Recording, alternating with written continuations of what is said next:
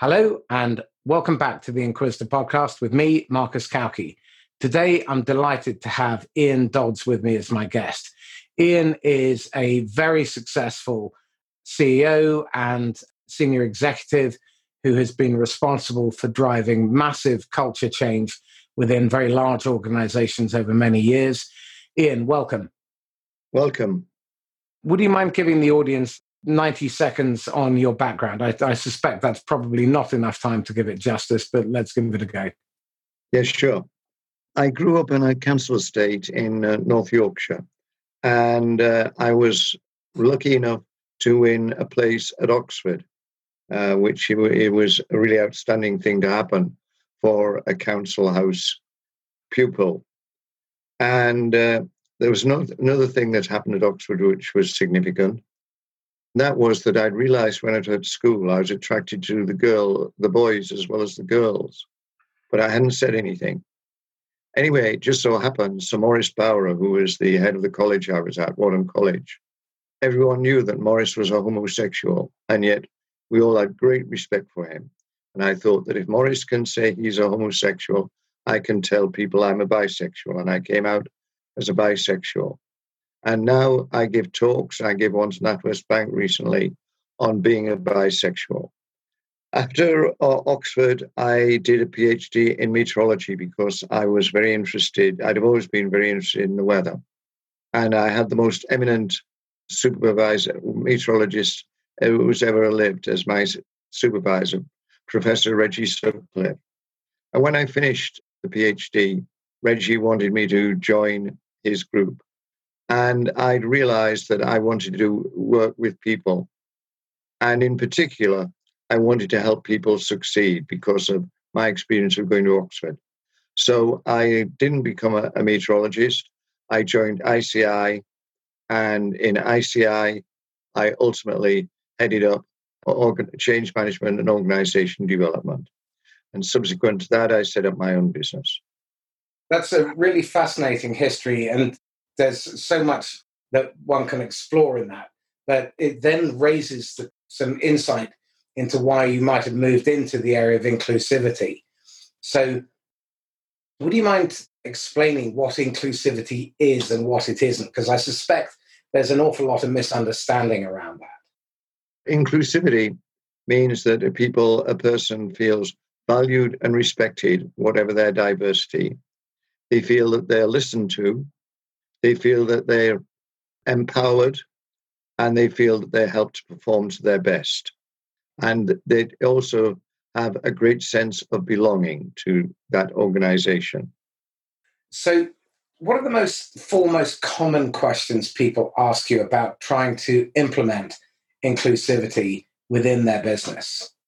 Does it seem feasible from your experience? Is one of them. How long will it take? Because incidentally, these aren't things you do overnight. It takes several months, if not years. Have you handled a change like this before? And obviously, how much will it cost? Okay. And in terms of feasibility, let's explore that. What are the criteria that you use in order to assess whether it's feasible? Well, to be honest, I, I just do it from my experience. I don't I don't do I don't have any criteria. So I know that if, in fact, uh, the leadership team is fairly capable, that's going to make a big difference. In fact, they're prepared to develop a vision of future success and communicate that across the organization. I know that that, that will help. So those are the kind of things. Okay. So if we look at the kind of programs that you've run, I know that the one you did at ICI in particular, or the many programs, but the first one that you did at ICI was a, a watershed moment in their uh, history. Can you talk us through what the, happened and what impact that program had? Okay. Well, at an early part of uh, my career with ICI, I was made it, what would nowadays be called HR director, was then personnel director for a large chemical factory in Huddersfield. It had awful employee relations, awful productivity. It even had a branch of the Communist Party that used to meet on the factory. And it had been like that for many years and it was in danger of closing. And yet it was a major employer in Huddersfield. So I initially did what my predecessors had done. I worked with the managers to try and change things. We made a bit of progress, but not much. Anyway, one day I was driving home and I'd had a particularly gruesome day. And I was thinking, you know, when my mum and dad came home from work, and remember I grew up in a council estate, they often used to spend time in the evening saying, if only our managers would do this, and if only our managers would do that. And it made me realize that there must be a couple of thousand people going home from that factory and saying something like that. So the next morning, I went in the factory director's office and I said, Bill, what we need to do here is to engage the whole of the workforce in making this the best factory in ICI. We talked about it for a while, and then he said, Okay, and we'll go for that, but you'll have to show us how to do it. Now, at that stage, I must admit, I had no idea. anyway, I contacted my contact in ICI's group personnel department, and I was informed that there was a Professor Dick Beckhard working with the board of ICI. Dick Beckhard is the most eminent behavioral change scientist that's ever existed. And it, they, it was agreed that I would meet up with Dick to be coached by him what to do in that factory in between his meetings with the board. And so Dick got me, first of all, to sit down with the leadership team on the factory and help them develop a vision of success for the factory by being one of the best factories in ICI in five years' time. And then we communicated that right across the whole factory. And every team and unit had to tell us what they thought would help and hinder the achievement of that vision. I then sat down with the leadership team and we developed a strategy for delivering the vision, taking account of the feedback that we got on what would help and hinder it.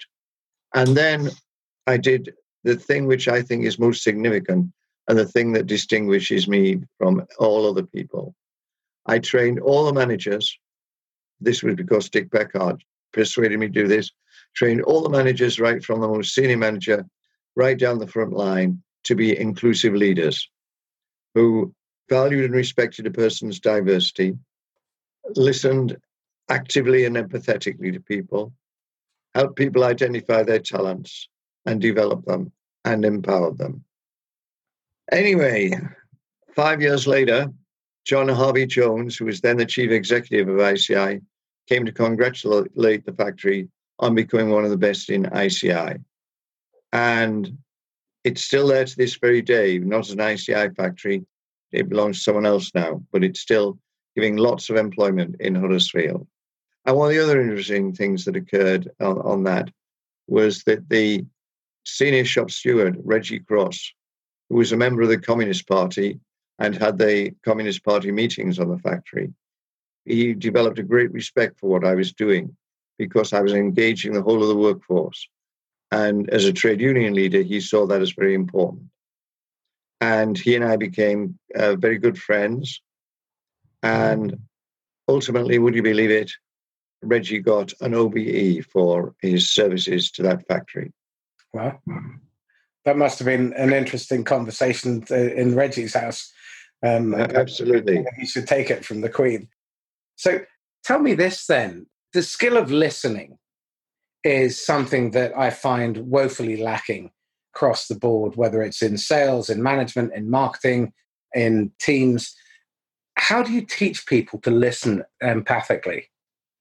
That's a very good question. I actually have an inter- interactive behaviors tool. It has 15 interactive behaviors on it. There are telling behaviors and there are listening behaviors. And what I do is I I sit in and I coach the managers on the use of these these interactive behaviors. And what I usually find is that initially they use a lot of telling behaviors and not very many listening behaviors. So I, I then managed to train them in how to use listening behaviors. And one of the things that they very weak at is checking their understanding. So when uh, someone gives a suggestion of, of doing something, then the manager should check their understanding of what that suggestion is. How can one get hold of this list of 15? Is, is that published publicly or is that something that's proprietary? It's something that I have. I, I, I, I could make it available. I would be extremely grateful if you could, because I think there are a number of obstacles to and barriers to success which stem from lack of listening. I firmly believe that that's something that should be taught in schools. It should be taught at universities as part of every curriculum, and every business should have it, and certainly managers. Because one of the things that strikes me that happens far too frequently is someone is good operationally or in producer role, and then they get promoted into management with next to no training and development. As head of personnel at ICI, did you implement anything like a a runway uh, so that people were identified and earmarked for a management role, and they learned how to do it before they became managers? Oh yes, that was most important. We uh, put a lot of effort into defining what were the talents that uh, the qualities that successful managers required, and then looking looking for these, and then helping people develop them. And when I was on the factory, for example, we made sure that we identified people who were shop floor workers and not just people who were in the lower levels of management.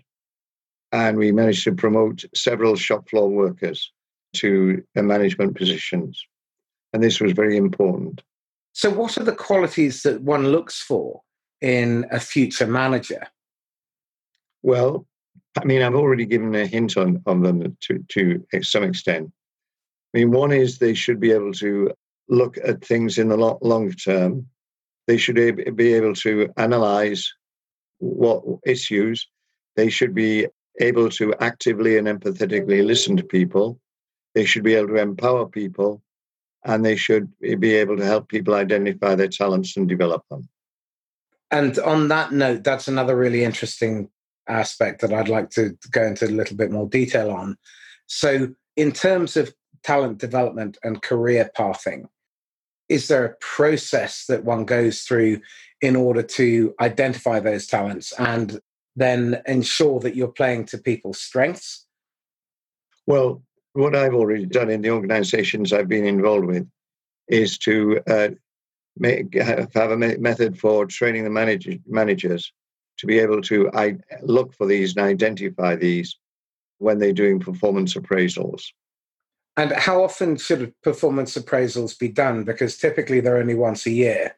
And I think well, that's uh, formal, formally once a year, but of course, people on, on something like not exactly a monthly basis, but every three or four weeks, people need to be giving feedback, both positive and negative feedback. The negative feedback, of course, has to be given in a way which doesn't discourage the person. So if you're giving negative feedback, focus on the behavior, not their identity. Absolutely, absolutely. You focus on the behavior and what they need, what they need to change uh, to do to change that behavior. One of the limiting factors to that is people's level of self-awareness. So how do we um, help managers raise another person's level of self-awareness? Well, it's based on the ability to, first of all, look for people's talents and also weaknesses in their abilities, and giving managers the ability to actually discuss these with people in a, a positive and developmental way. So, when we're looking at that career pathing, are you helping them put in clear milestones and objectives that people need to work towards and coach them through that process? Yes, absolutely. So, what does coaching involve? Because again, this is a skill that I think to a large degree has been lost. And a lot of people confuse telling with coaching. And coaching is about getting other people, to, the, the other person, to work out most of the problem, uh, the solution themselves. yes, it is. Coach. I mean, uh, coaching very much involves getting the coachee to really identify and own what are the issues that they, they, they need to work on, and then uh, beginning to have a discussion with them about how they actually addressed the issues they needed to work on. And that means getting uh, ideas from them and helping them develop those ideas from the knowledge that I have as a coach. One of the really important factors is making sure that the person being coached feels safe.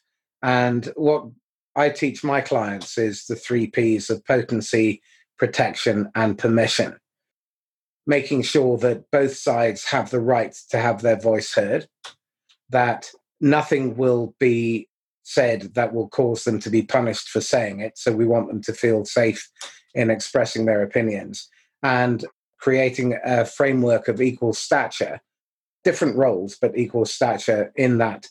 So you're being inclusive, that you're being you're allowing them to feel confident that they can say what they need to, how they need to say it. How do you teach your trainees in coaching to make sure that those conditions are met? I don't use the route that you do, which I, I must admit I, I rather like. I simply make sure that I give them plenty of positive feedback, that they realize that I'm listening actively and empathetically to them, and I think it's my behavior which makes them feel um, confident and willing to, uh, able to progress their development. And how do you deliver bad news in a way that's nurturing and inclusive? Well, the way I do it is I always start with a positive factor. So I might say, Bill, you know how much I admire the way you do such and such. However, I really have observed and I know from feedback that there's an area here that you need to improve and we need to work on that. And it sounds to me like there's quite a lot of verbal contracting between the coach and the coachee. Is there a structure or framework that you teach people in order to be able to deliver those no, No, I, I just do it informally. I develop it for each different coachee. Okay. So the, the obvious question there is how do you teach people to replicate that? Because if that's innate in you, then that it's is that an easily transferable skill? Oh yes, it is. Could you explain how you've done it? Well, I mean, when I'm training people to be coaches, I train them in in my interactive behaviors using the interactive behaviors tool. I train them how it's so important that to uh, build up uh, coaches' confidence and not undermine their confidence. I train them how to problem solve and really explore issues and how to agree actions that the coachee might take and ways of the coachee getting feedback on how successful they're being in taking those actions. Okay, so let's move on to questions that people should ask but don't. What are the three questions that people should ask but don't about creating inclusivity and a, a safe environment for people to speak the truth? Well, the three questions that I hope they would ask is Have you experienced, Ian, of handling a change like this before? What do you think will be the key challenges for us? And then, of course, what will it require in terms of leadership and how much will it cost? Okay. What are the questions they're not asking that if they were to ask, it would help them progress faster? Well, I mean, the questions I've just said there, they're often not asking. Really? Yeah, yeah. So help me understand this. When you were working in an environment which was heavily unionized, where there was conflict. How do you manage to ameliorate that in a way that when there's clearly a lack of trust, how do you break down those barriers in, a way where there's bound to be a, a pushback and resistance? Well, you see, on, on that particular factory, uh, no one had actually engaged the workforce in really uh, having to identify and deliver a vision of future success for that factory when we actually offered a vision, the vision of that factory being successful and becoming one of the best in ICI in five years' time, that really inspired people. And because we'd asked people what would help and hinder us from doing that, they realized that we were going to actually address the issues that uh, were going to need to be overcome to succeed. And how did that affect things like recruitment, retention, productivity? Well, it was interesting actually because um, Huddersfield has a big Afro Caribbean population. When we first started, we had no African Caribbeans on the factory, but once we'd actually trained the managers to value and respect persons' diversity, to listen actively and empathetically to people, we started, would you believe, to actually bring in African Caribbeans onto the factory. And what's more, they really enjoyed working there and progress in the organization. And how did that change the culture? Well, you see, the culture changed because we were actually changing it from being a command control culture to one where it was high engagement, where people were asked their views, asked what the issues are, and they were listened to. What they'd said was fed back to them so they knew it had been understood.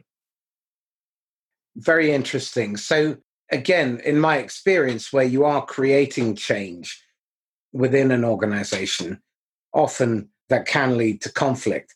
How do you create an environment where conflict is constructive? Because I think one of the worst things you can do is avoid conflict. How do you make sure that you have constructive conflict where opinions are heard, but even though not everyone may agree, then everyone that once the decision has been made, everybody supports it? Well, basically, we did have areas of conflict, and we always do in, in big change programs. But the critical thing is making sure that people are listened to, they're given an opportunity to express their views, and then and it's it, it's made clear that these views are heard, and then they get explained to them why it's important to do things differently. And their help in doing this is actually sought. So I think a really interesting point you've made there is that people uh, know that they've been heard, so they get feedback. I think one of the things that I see happen a lot is companies uh, do employee surveys, but they don't really get any sense that they've been listened to. And it's more of a tick in the box exercise. What change needs to happen at a senior level for them to really buy into that whole piece about listening to their employees, listening to their suppliers, listening to their customers? Well, when they realize that in the modern world, the most success is going to come from building an engaging and inclusive culture. And obviously, that means listening to people and respecting their diversity and respecting different views and opinions. Interesting. Okay. So, what if there is a surface level desire to create improvement, but management only pays lip service to being inclusive? How do you then challenge that and break through that kind of implicit bias? What I do is I make sure that the managers get coaching one way or another, or they attend training programs about how to manage and lead in an inclusive manner where everyone feels their diversity is respected and they feel actively and empathetically listened to. And if you have people who are not really willing to buy into that message? Well, I mean, at the end of the day, obviously they've got to be uh, removed from from the role if they really, really, really not going to change. I must admit, I experienced that very little in my my career. And when you did, what was the impact? What was the aftermath of having removed those people? Well, I mean, we brought people who are more operated more inclusive and engaging way in, and so that was very positive in relation to their teams. And to be honest, uh, the people we'd we'd actually removed from the roles, and although we'd given them other positions, which didn't involve managing, they often left. And in terms of morale, when you start implementing more inclusivity, I'm assuming it improves. Um, what, oh, it it, it, it, it goes up massively. And so, how does that manifest itself? What changes do you see in demeanor and communication? Another change that I was involved with was with the largest tax office in the Inland Revenue, and it was one of the worst performers of the Inland Revenue. And I did all the things that I, I've explained already. And three years later, it was the best performer in the inland in in the inland revenue, and uh, it meant that uh, people on uh, in that office we were very committed to helping it succeed. Whereas previously, when it's been run in a command and control manner, they hadn't been committed to helping it succeed. In Google, they ran a project called Project Oxygen to look for what makes a great manager great. And the number one criteria was that the people in the team would recommend it to people they knew and liked to join. And did you see that kind of improvement where you trained your managers to be more inclusive, that the team members were re- actively recruiting people to join the team? Oh, yes. I mean, I explained earlier um, how uh, that factory in Huddersfield had not had any African Caribbeans, yet they were uh, a, a, significant proportion of the population in Huddersfield. And once we built, built an inclusive culture, they began to join the factory and enjoy working there. And how does that affect the efficiency and costs of the business? Well, I mean, in actual fact, it benefits the efficiency and cost. If you build an inclusive culture, people are more engaged and active and are more, are more focused on helping the organization succeed. And so, I mean, you, you don't have to give specifics, but in round numbers, where you move a business from being exclusive to inclusive, and where managers are listening, what sort of efficiencies you, uh, were you able to witness? Oh, I mean, you're you're really seeing improvements of tens of percent. I mean, you're really enabling them to uh, change from being one of the worst performers in the group that they're involved in to becoming one of the best performers. So, if you're creating that sort of change, then one of the things that I've observed is that often change programs look at one particular aspect, but it's a bit like taking a photograph. There are three factors that affect the quality of the photograph there's the shutter speed, the aperture, and the speed of the film or the, uh, the chip. And if you change one without changing the other, um, then what you tend to find is the photo looks either washed out or too dark. So, in terms of a change program, what causes them to fail?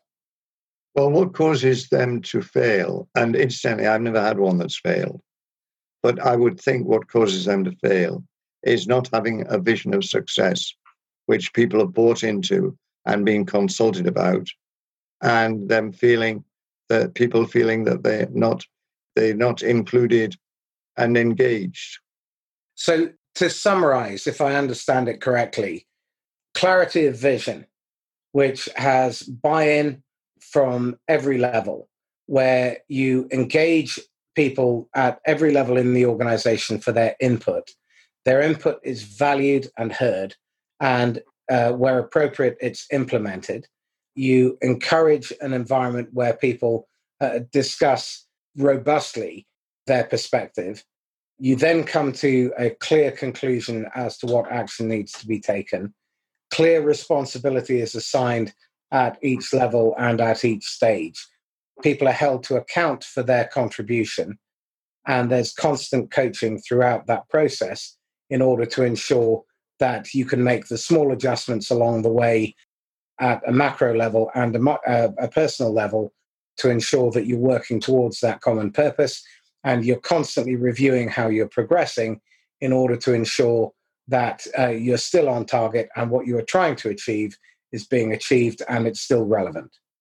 That's excellent, Marcus. I agree with that. There's only one small thing I would add, and that is people being held to account means that they need to get positive feedback. Absolutely. Accountability, I believe, is an internal force, it's not external. You don't hold yes. people to account, people hold themselves to account. I agree with that. Excellent. Okay. Ian, let's wrap up on influences. What are the influences that you have been significantly moved by? What would you suggest people read, watch, listen to to get insight into how to create successful change? That's a very, very good question. I'm not sure my experience uh, is the same uh, that other people would have. You see, what influenced me was A, as a working class boy going to Oxford and realizing that I really wanted to help people who came from disadvantaged backgrounds succeed in the world. And of course, I was coached by Professor Dick Beckhard. So, I mean, eh, you wouldn't get that coaching, but he has published books. I can't remember the titles. So I'd actually make sure I read some of those.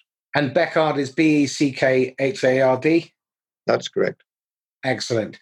And if you had a golden ticket and you could whisper into Ian's ear, aged, I don't know, 23, what advice would you give him that may have made his life slightly easier or help him prevent uh, some of the mistakes you've made along the way? Right. Uh, the thing I would actually whisper in his ear is the importance of developing inclusive leaders because the change program, the one thing which uh, distinguishes my approach to change from most other people's approach to change is I develop, train all the managers to be inclusive leaders. And I think that's the thing that I hadn't realized at 25 or whatever age you said. And it was only on that factory uh, when I was coached by uh, Professor Dick Beckhard that I actually did that. Before uh, Uh, before I, I got involved in, in Dick coaching me, I'd not done that, and therefore we'd not made any progress. There is an interesting book that people could read called Rebel Ideas by Matthew Syed, S Y E D. And that's all about creating diverse teams because without diversity, you only get one perspective. So, a, a good analogy he uses is if you show a fish tank to an American or a Western audience, the tendency will be to focus on the fish. If you show it to a Japanese audience, they will focus on the aesthetics of the tank, the gravel, the seaweed, the bubbles. But if you don't have both, you don't get the whole picture. And I think what's really key uh, that's coming from this conversation is that through inclusivity, you have a much broader picture of what's going on and you actually see reality rather than through a blinkered uh, perspective. Yes, I mean, if you build an inclusive culture, it's a key, key driver of innovation. So, on that note, what type of innovations were driven out of the factory in Huddersfield? I'd love to f- uh, find out about that. Yeah, on the, on the factory in Huddersfield. Well, innovations uh, such as being able to set up teams to solve problems, being able to putting effort into really understanding what the customers needed from that factory, being able to figure out how to actually deliver what the customers needed. Again, this is really interesting. David Epstein wrote a fascinating book called Range. And his posit is that people with a diverse background tend to thrive and be more successful in specialist areas that require creativity. Um, yes. And one of the things that I see happen very often in recruitment is that the typical job specification is around skills, experience, and historical results. And what that does is it limits the variety of people who they tend to recruit. So you get uh, people recruiting in their own image, often only weaker. Um, so again, I'm really curious to see whether or not that was an aspect that uh, you saw significant improvement in. Oh, de- very definitely. But uh, managers uh, were, were, were trained to really uh, seek out, out qualities and competencies in candidates. Look for evidence of these competencies and, and qualities, even if the candidates have been doing very different things in the past. So that points to one of the predictors of success that we use in our recruitment activity, which is looking for habits. So repeated past performance is a good indicator of future performance. But having a skill as a one off or only being able to give one example is a red flag in the recruitment process because what that tends to do is you hear what you want to hear and you think you've got somebody who can do the job, but often you think you've hired James Bond and you end up with Mr. Bean instead. And the reason for that is that they're looking for the wrong leading indicators. What they tend to do is look for lag indicators in the recruitment process. Have you seen that as well? Yes, I agree with that. And that's a very good way of putting it, Marcus. Thank you. Okay. So tell me something. If there was one thing that you could look back on and say, you know, there was a blind spot. I missed that. What would you look back on and say, you know, if, if I had my time again, that would be something that I'd have maybe approached differently? Oh, well, I've, I've already explained that. And uh, the, the blind spot uh, was in driving change programs, not realizing until I got involved with Professor Dick Beckhard that I needed to train all the managers to be inclusive leaders. Okay. Excellent. Ian, this has been a really fascinating and insightful conversation. I can't thank you enough. Okay, thank you. Thank you. How can people get hold of you? I'm on LinkedIn. Excellent. Okay. Ian, thank you so much. Much appreciated. Yes, you too, Marcus. Thank you. So, my pleasure. This is Marcus Cauchi signing off from the Inquisitor podcast once again. If you found this an insightful conversation, then please like, comment, share, and subscribe. And if you've got questions or you feel that you'd be a good guest, or there's someone that you would like to have as a guest on the podcast, then please email me at mcauchi at sandler.com. In the meantime, stay safe and happy selling. Bye bye.